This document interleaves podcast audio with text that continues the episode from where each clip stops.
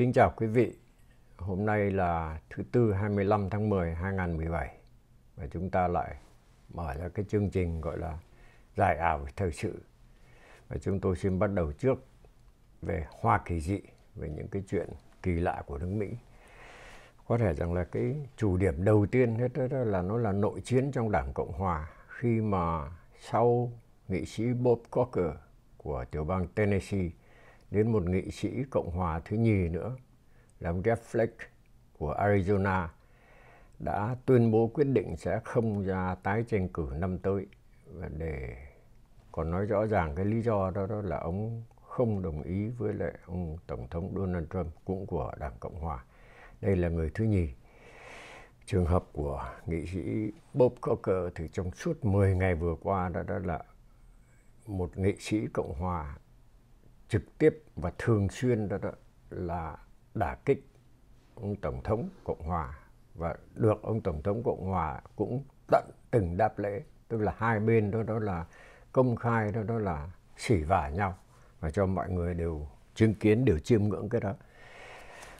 Trường hợp nghị sĩ Jeff Flake ông cũng là thuộc một người thuộc khuynh hướng bảo thủ của bên đảng cộng hòa và bây giờ chúng ta nhớ rằng là Đảng Cộng Hòa đó là đang có đa số rất mỏng ở tại Thượng viện có 52 nghị sĩ. Ừ, Cộng Hòa đối diện bên kia đó, đó là 48 nghị sĩ. Phần lớn là, là dân chủ, một vị gọi là độc lập thế nhưng mà cũng vẫn bỏ phiếu bên dân chủ. Và bây giờ đó là có hai nghị sĩ Cộng Hòa sẽ không ra tái tranh cử năm tới. Và cái đó nó đem lại cái niềm hy vọng cho Đảng Dân Chủ. Vốn dĩ nó đó là khoanh tay nhìn thấy Đảng Cộng Hòa giết nhau lung tung hết.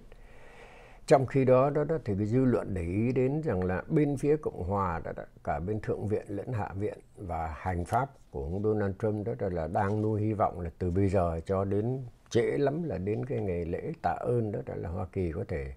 xong được cái bộ luật cải tổ thuế khóa. Và chính là cái hy vọng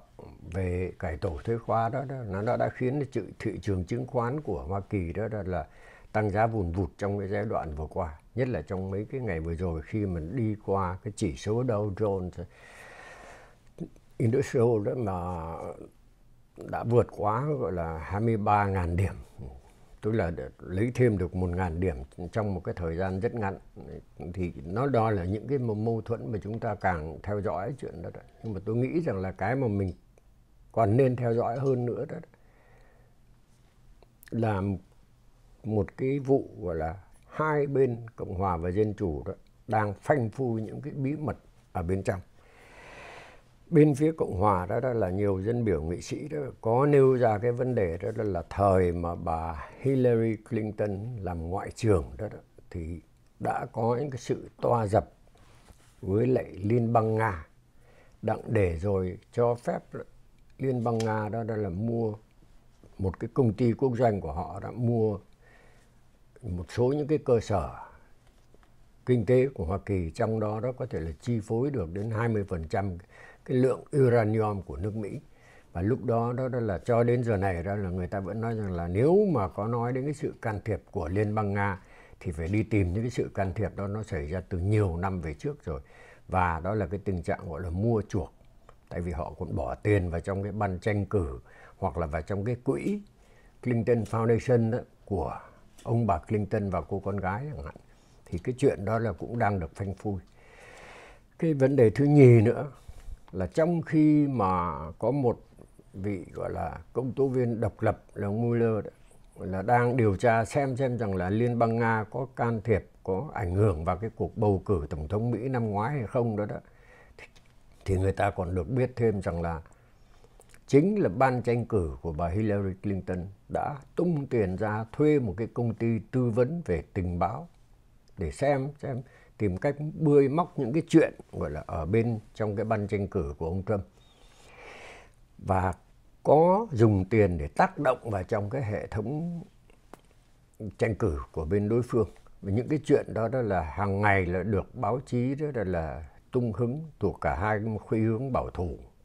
lẫn cả hướng thiên tả ủng hộ đảng dân chủ chẳng hạn và nó cho thấy một cái hình ảnh nó rất là nó rất là lạ của nước Mỹ. Riêng tôi thì tôi để ý cái yếu, yếu tố khác. Tức là dù ông Trump đó, đó là ông cố tình ông cho người ta thấy khó chịu và người ta khó chịu thật vì những cái phản ứng phát ngôn lung tung của ông đó đây chính quyền của ông là đã đang lặng lẽ tiến hành một số những cái biện pháp cải cách đó, đó là nhằm đẩy lui cái chế độ gọi là bao cấp mà đã được chính quyền Barack Obama đó đó là thiết lập trong vòng 8 năm cầm quyền của ông Obama. Và cái điều đó đó nó đang có cái ảnh hưởng đến với lại đến xã hội. Nó nhiều hơn rằng là những cái lời mà phát biểu nhiều khi khá linh tinh nhiều khi đó là liều lĩnh nhiều khi là ẩu tả không có suy nghĩ của ông Trump. Thì người ta biết có cảm tưởng giống như là Donald Trump đó đó là có hai con người trong Donald Trump một con người công khai đó, đó thì hay phát biểu tầm bậy tầm bạ. Vì khó chịu cho mọi người hết cả nhất là vì khó chịu cho nhiều người bên đảng cộng hòa đến nỗi mà gọi là họ công khai đả kích hoặc là họ nản chí họ không muốn sinh hoạt trong chính trị nữa và không muốn ra tranh cử nào tới nữa chẳng hạn. Đó là trường hợp của Bob Corker với lại ông Jeff Flake. Nhưng mà còn có một con người Donald Trump khác cùng với lệ nội các của ông đó, đó là đang từ từ đó, đó là phá vỡ cả cái mạng lưới bao cấp của chính quyền Barack Obama và đảng để đưa nước Mỹ trở về một cái tình trạng phát triển tương đối nó hoặc là tăng trưởng tương đối nó tốt đẹp hơn. Thì lúc đó thì chúng ta cũng nên để ý đến một chuyện và tôi xin được phép giống như mọi khi giới thiệu một cuốn sách tại vì tôi thấy rằng là nó bổ ích. Đây là cuốn sách những người không có việc làm của nước Mỹ. Thì quý vị nhớ để ý đến tên cái cuốn sách này và ông và tác giả. Thì, thì trong cái cuốn này đó, đó tác giả nghiên cứu tình hình kinh tế của nước Mỹ trong vòng mấy chục năm vừa rồi thì mới thấy rằng là nó có một cái hiện tượng người ta không để ý đó là càng ngày càng nhiều người Mỹ mất việc, đa số là nam giới và những người da trắng. Ông có thể giải thích nhiều cái lý do tại sao, nhưng mà cái hậu quả đó, đó là ông có nói đến cái gọi là nó trình hình trước mắt mà không ai thấy cả. Tức là có nhiều người Mỹ đó, đó họ bất mãn, họ tuyệt vọng vì cái hoàn cảnh kinh tế của họ và họ thấy rằng là nước Mỹ đó là đổi thay quá nhiều và họ rơi vào cái hoàn cảnh cái điều kiện bất lợi của họ. Cái cuốn này được viết năm ngoái. Khi đang có cái cuộc tranh cử. Nhưng mà đọc cái cuốn này đó là từ năm ngoái thì tôi mới thấy rằng là nó có một cái hiện tượng mà truyền thông báo chí và giới trí thức đó, đó không có để ý thấy rằng là nó có một thành phần dân chúng Mỹ đó đó rất là bất mãn và tuyệt vọng. Họ không có hài lòng với lại những cái điều đang xảy ra. Và những cái điều đó nó đã xảy ra từ lâu mà người ta không để ý. Và chính là cái thành phần đó, về sau đó đó là mới ào ạt đi bỏ phiếu cho một nhân vật chưa hoạt động chính trị bao giờ cả. Chưa có kinh nghiệm chính trị gì hết. Nhưng mà nói ra những cái điều bất mãn của họ, nói ra những cái điều mà không yên tâm của họ, và hứa hẹn rằng là xây dựng lại một cái nước Mỹ gọi là giàu mạnh. Cái chủ trương gọi là nước Mỹ trên hết của ông Trump đó thì cái chính sách mà ông Trump đề ra trong khi tranh cử đó, đó bây giờ đó, đó là ông đang tiếp tục ông làm tức là phá vỡ cả cái hệ thống cái mạng lưới bao cấp của chính quyền Barack Obama lẫn cả đẩy lui một số những cái chủ trương kinh tế của các vị tiền nhiệm kể cả đả kích cái gọi là tự do thương mại hoặc là toàn cầu hóa là tại vì thấy rằng là nước Mỹ đó, đó là cạnh tranh không nổi và bị nhiều gặp nhiều bất lợi. Mà nạn nhân của những cái bất lợi đó là là chính lại là người Mỹ đa số nam giới. Người da trắng không phải rằng là chỉ có người da trắng nhưng mà đa số trong cái thành phần đó là cái thành phần trung lưu mà thấp đó, họ bị thiệt hại.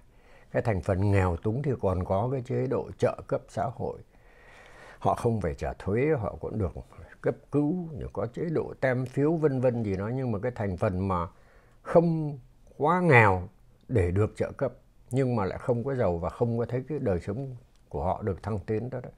thì thành phần đó, đó đó là cái thành phần mà cử tri cột trụ của ông Trump. Và trong suốt 10 tháng cầm quyền vừa rồi đó đó là ông ta luôn luôn đó, đó là tiếp tục nói chuyện với cái thành phần đó. Và nếu mà ông ta có những cái luận điệu nó đầy cái tính chất khiêu khích nó gây khó chịu cho nhiều người đó đó là chính là ông nhằm ông tranh thủ và ông củng cố cái hậu thuẫn của cái thành phần cử tri đó đã bỏ phiếu cho ông. Và bây giờ đó họ vẫn tiếp tục họ tin ông và họ cho rằng là cái điều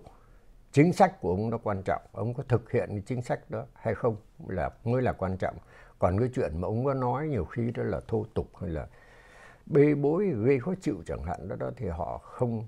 họ không thấy khó chịu về cái chuyện đó. À, có thể rằng là chính trong cái đời sống bình thường đó nhiều khi chính họ họ cũng có những cái phát biểu nó nó đầy tính chất khiêu khích như vậy đầy tính chất giận dữ như vậy y hệt như ông Trump có lẽ cái đó nó cũng là một cái điều mà chúng ta nên theo dõi sau cùng đó để trước khi mà chúng ta đi qua cái mục quốc tế đó, đó thì chúng ta biết rằng là trong tuần tới nữa thôi, đầu tháng 11 ông Trump đó là sẽ có 12 ngày công du Á Châu đi thăm năm nước, trong đó có cả Việt Nam. Nhưng mà vừa rồi đó, là nội các của ông có thông báo rằng là ông sẽ về nước Mỹ vào cái ngày 14 tháng 11. Mà đúng là cái ngày mà ở tại Philippines. Ông có đến ông dự ông có đến ông thăm viếng cái xứ Philippines đó nhưng mà họ có một cái thượng đỉnh của các cái nước Đông Á nói chuyện với nhau thì ông có ông Trump có mặt ở trong cái gọi là cái lễ khai mạc nhưng mà đến cái ngày làm việc của cái thượng đỉnh đó đó, đó thì ông đi về. Và lúc đó thì người ta mới thấy rằng là làm cho nhiều lãnh đạo của các nước